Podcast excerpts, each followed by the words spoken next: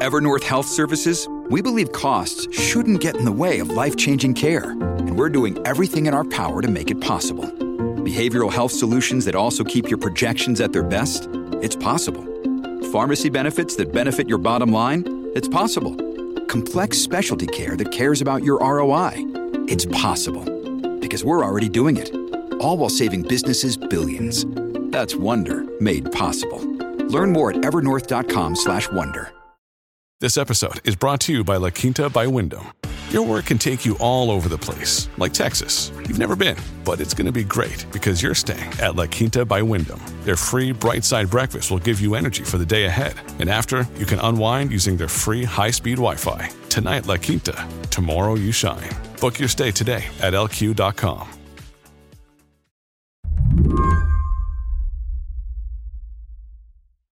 My mom gave me a book about astronauts when I was a kid, and really, I think she really hoped I was going to be one. We had we drank Tang, but like I've remained pretty firmly earthbound. Laura Grego is a former astrophysicist who's now a fellow at the Laboratory for Nuclear Science and Engineering at MIT. Laura doesn't go into space. What she does is study how humans use, and in some cases, abuse space. She tries to figure out what sorts of policies will preserve space as a safe place for all Earthlings to share.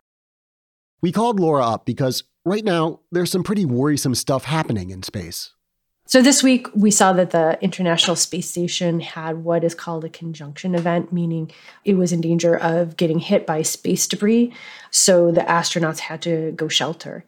And as it turns out, that debris was traceable to the breakup of a specific satellite, um, which is an old Russian satellite. As we learn more, we found out that Russia had actually destroyed that satellite on purpose in a test of a destructive weapon the ISS astronauts seem to be fine and are no longer in any danger. But when I saw this news about Russia shooting down its own defunct surveillance satellite, it reminded me of a similar, more tragic space story, a fictitious one. Did you happen to see the movie Gravity with Sandra Bullock and George Clooney? Because I thought I remember this. Yeah. I went back and checked, and it is exactly the same scenario. It's Russians shooting down a spy satellite that breaks up and endangers astronauts. Right. So that was a dramatization, and there is, of course, you know, some physics quibbles with it, but that's basically what happens. Houston, update? Well, we have a full on chain reaction. It's been confirmed that it's the unintentional side effect of the Russians striking one of their own satellites. They shut down their own satellite. Right at disposal. Most likely a spy sat gone bad. Out shrapnel. In the film, which is from 2013, the satellite debris, spoiler alert here, it destroys George Clooney and Sandra Bullock's spaceship which was, of course, the concern with the International Space Station. It circled around in its orbit of Earth every 90 minutes and tried to avoid this big field of space junk again and again. But that's not the only concern. The other thing that a movie like Gravity can illustrate is the fact that it isn't just breaking up those pieces and now you have thousands of things that might hit you. Those thousands of things might hit another big satellite that's there, and that'll create another satellite breakup. And those pieces might potentially break up another one. Debris chain reaction is out of control and rapidly expanding. Multiple satellites are down and they keep on falling. Define multiple satellites. Most of them are gone. Telecommunication systems are dead. Expect a communication blackout at any moment. Kowalski visual of debris, 9 o'clock. Half of North America just lost their Facebook. When it comes to this week's space drama, the one in the real world, not in the movies, Laura says there are a couple of things to worry about, in addition to the safety of astronauts. First, this was at its heart a military demonstration by Russia. If it can shoot down its own satellites, it can shoot down everyone else's. Not to make too much of it, but there's an implicit threat there. And second, the result of this satellite breaking apart is 1,500 big pieces of space junk, and hundreds of thousands more tiny pieces of space junk. Even if they don't hit the ISS, they'll still be floating around up there for a long time, potentially causing all kinds of problems, both for space travel and for communications down here on Earth. And the thing is, there was already a lot of human made space junk up there 9,600 tons of it, and counting. Space is becoming a mess. There has been an enormous effort over the last decades in recognition of this problem of space debris because it doesn't just come from destroying satellites it comes from you know something breaks off you the bolt comes loose and flies away, or an astronaut drops a glove while he or she is out doing a spacewalk, and then you have somebody who intentionally creates an enormous amount of debris. It's really problematic. This week on the show, is space becoming a battlefield and a garbage landfill at the same time? And how can we avoid bringing our conflicts from Earth up there and stop ourselves from making the same mistakes all over again, only in zero gravity this time? I'm Seth Stevenson, in for Lizzie O'Leary, and you're listening to What Next TBD, a show about technology, power, and how the future will be determined. Stay with us.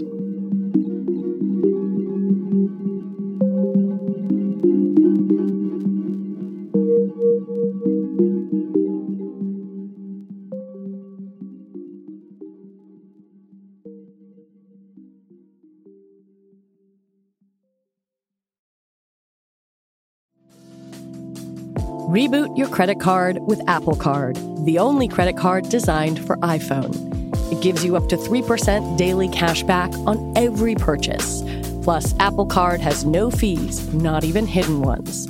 Apply for Apple Card now in the Wallet app on iPhone. Apple Card issued by Goldman Sachs Bank USA, Salt Lake City branch. Subject to credit approval. Variable APRs for Apple Card range from 19.24% to 29.49% based on creditworthiness. Rates as of February 1st, 2024. Terms and more at applecard.com. Sometimes space gets portrayed as a lonely, empty kind of place. But the parts of space that are close to Earth are full of man made stuff, zipping around and performing all sorts of important work for us. Here's the thing there are lots of satellites that are scientific and civilian. There's the space station, there's NASA satellites, and a lot of people think that's mostly what happens up in space. And of course, there's also other kinds of satellites that provide communications, satellite radio, broadband, GPS signals. So there's all these things in space which make our lives easier, more prosperous, etc. But space is also important to militaries, and especially to the United States military, which sends soldiers and equipment and things all over the world and needs to be able to communicate with them. So that provides the backbone for US military functioning. So when Russia destroys this satellite, is it sort of a warning that, to the United States or other countries that if we want to, we could knock your satellites out of the sky and shut down your communications.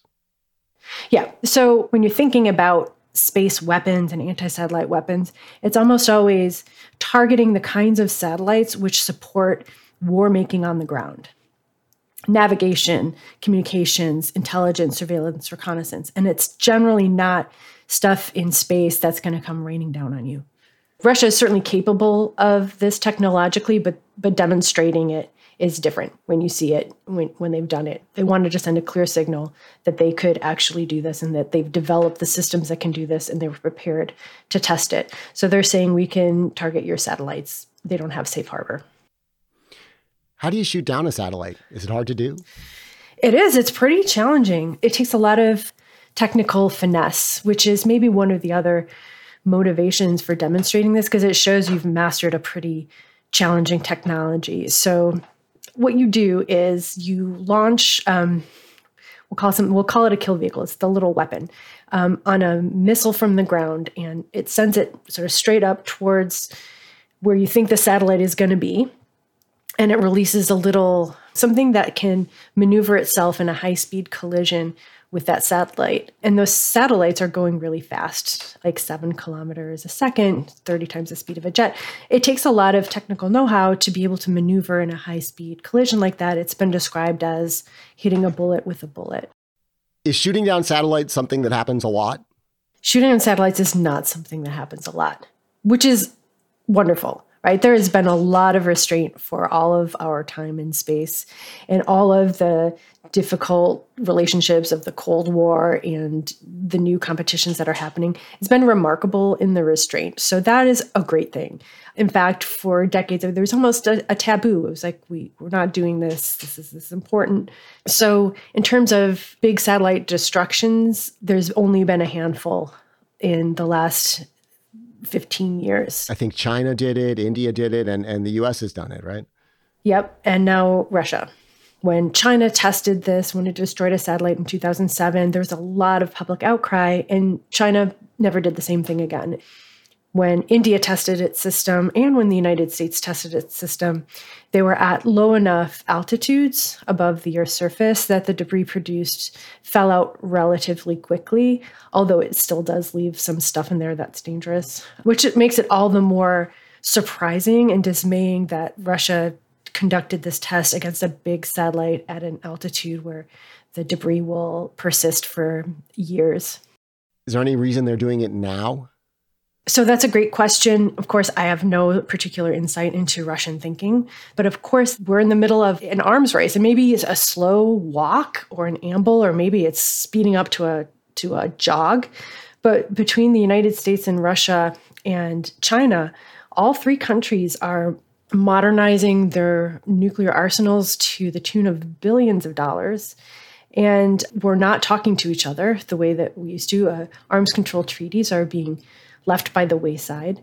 This is, I think, a symptom of this larger dynamic of trying to win technologically against the other countries and, and in, engage in, in all sorts of techniques to not only show you have great offensive weapons, but that you can target another country's defenses. We have arms control treaties here on Earth, but they don't seem to be slowing down the arms race that much.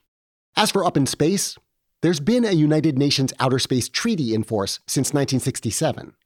Among other things, it asserts that space belongs to all of humanity, and it prohibits stationing nuclear weapons in orbit or on the moon.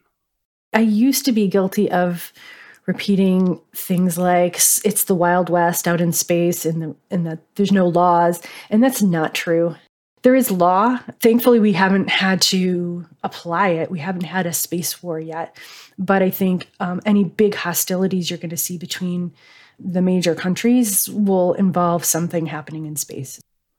These sort of conflicts over what the rules of engagement should be in space. I mean, it's been brewing for a long time. I'm thinking of the Strategic Defense Initiative, where Ronald Reagan was pushing the idea of space based defensive weapons that could stop a nuclear first strike, right? Yeah the SDI or Star Wars Initiative time in, in Reagan's tenure was really a crescendo point in this conversation. What if free people could live secure in the knowledge that their security did not rest upon the threat of instant U.S. retaliation to deter a Soviet attack? The vision was that the U.S. would put missile defense interceptors or missile defense systems in space, which could stop any Soviet missile attack with nuclear weapons, and it would make nuclear weapons obsolete. I know this is a formidable technical task, one that may not be accomplished before the end of this century. So it sounds great. When you say missile defense could make nuclear weapons obsolete, I'm all for it. Human beings cannot coexist with nuclear weapons indefinitely. But the problem with building defenses and not having an agreement about it or not thinking it through is that what it generally does is it inspires or incentivizes your adversary to just build more offensive missiles. You know, you build a little defense, they build more offense, then I build more defense, they build more offense, and look, we're in a we're in an arms race. There are ongoing talks in the UN about creating some new space rules. Spacefaring countries like China and Russia are in favor of a new space treaty that would further limit space based weaponry. But they seem to be at odds with the United States over the scope of new regulations from all the conversations I've had, Russia and China still are very, very concerned about the US thinking about pursuing space based missile defenses. It still animates a lot of their anxieties, their concerns. It certainly is something that's central to the to the treaty that they've advanced. It's something that would outlaw space based, you know, missile defense interceptors. I guess you could see from our adversary's perspective if we had some system that could shoot down all their nuclear missiles, well, we could launch a first strike with complete impunity. Yeah. We have we would have no concern about retribution. That is the concern. So if you have an impenetrable defense, then you are not vulnerable to retaliation. And if Russia or China believed that the United States believed it could conduct a first strike without risking counterattack, without risking retaliation, it's intolerable to have one party in this mutual assured destruction no longer assured of being destroyed. right. So what does that say? What else what what might they do if they didn't feel vulnerable to retaliation? And so a lot of this is thinking up ways to convince a perhaps unconvinced United States that it truly is still vulnerable. All of this stuff that you're seeing, the buildup in nuclear weapons, the buildup in space weapons, all of this is part of the same conversation. When we come back, national security isn't the only concern when it comes to orbital shenanigans. I want you to ask yourself are you worrying enough about space junk?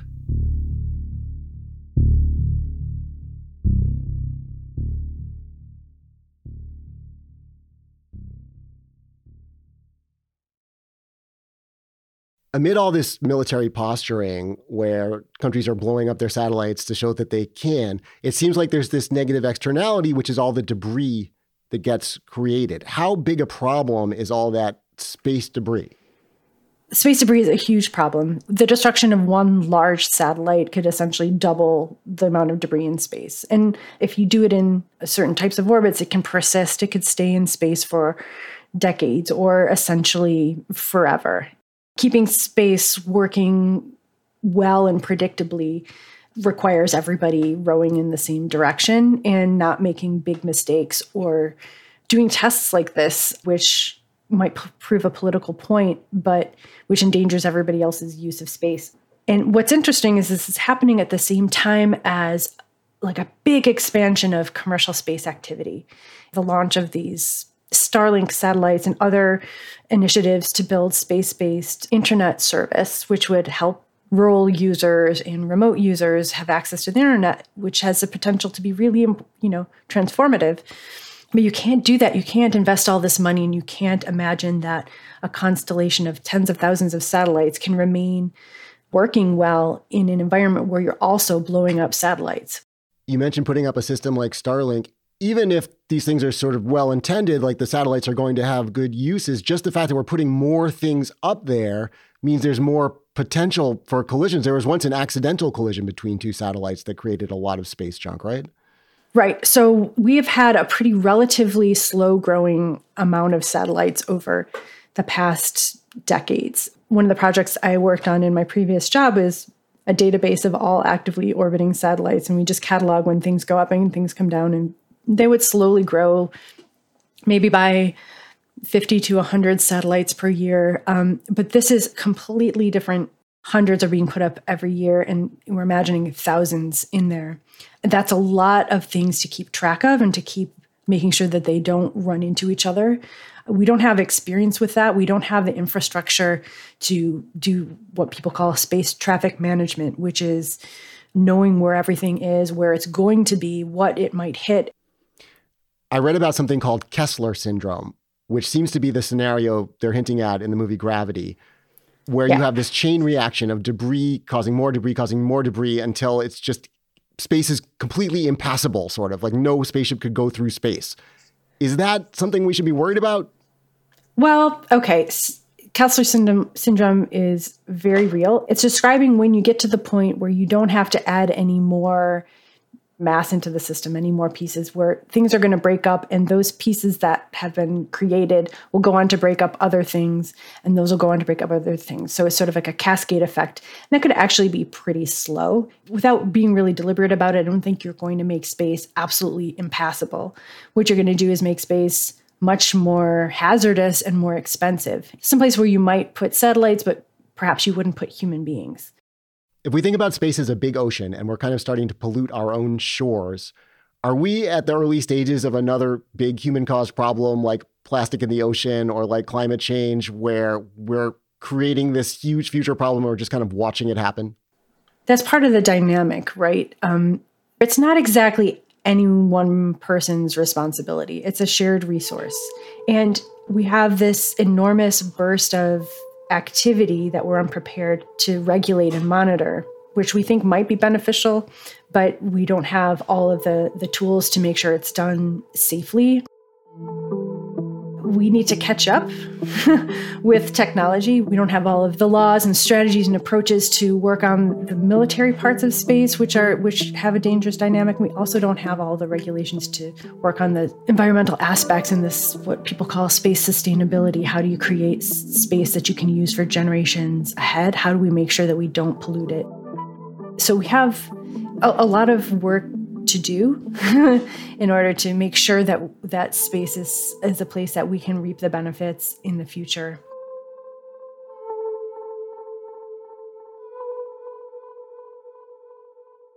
Laura Grego, thanks so much. Thank you. Laura Grego is a Stanton Nuclear Security Fellow at MIT. And that is it for the show today. TBD is produced by Ethan Brooks. We're edited by Tori Bosch and Allison Benedict. Alicia Montgomery is the executive producer for Slate Podcasts. TBD is part of the larger What Next family. TBD is also part of Future Tense, a partnership of Slate, Arizona State University, and New America. We won't have a new episode next Friday. Happy almost Thanksgiving. But we'll be sharing one of our favorite episodes of the year. And don't worry, What Next with Mary Harris will be back in your feed on Monday. I'm Seth Stevenson. Thanks for listening.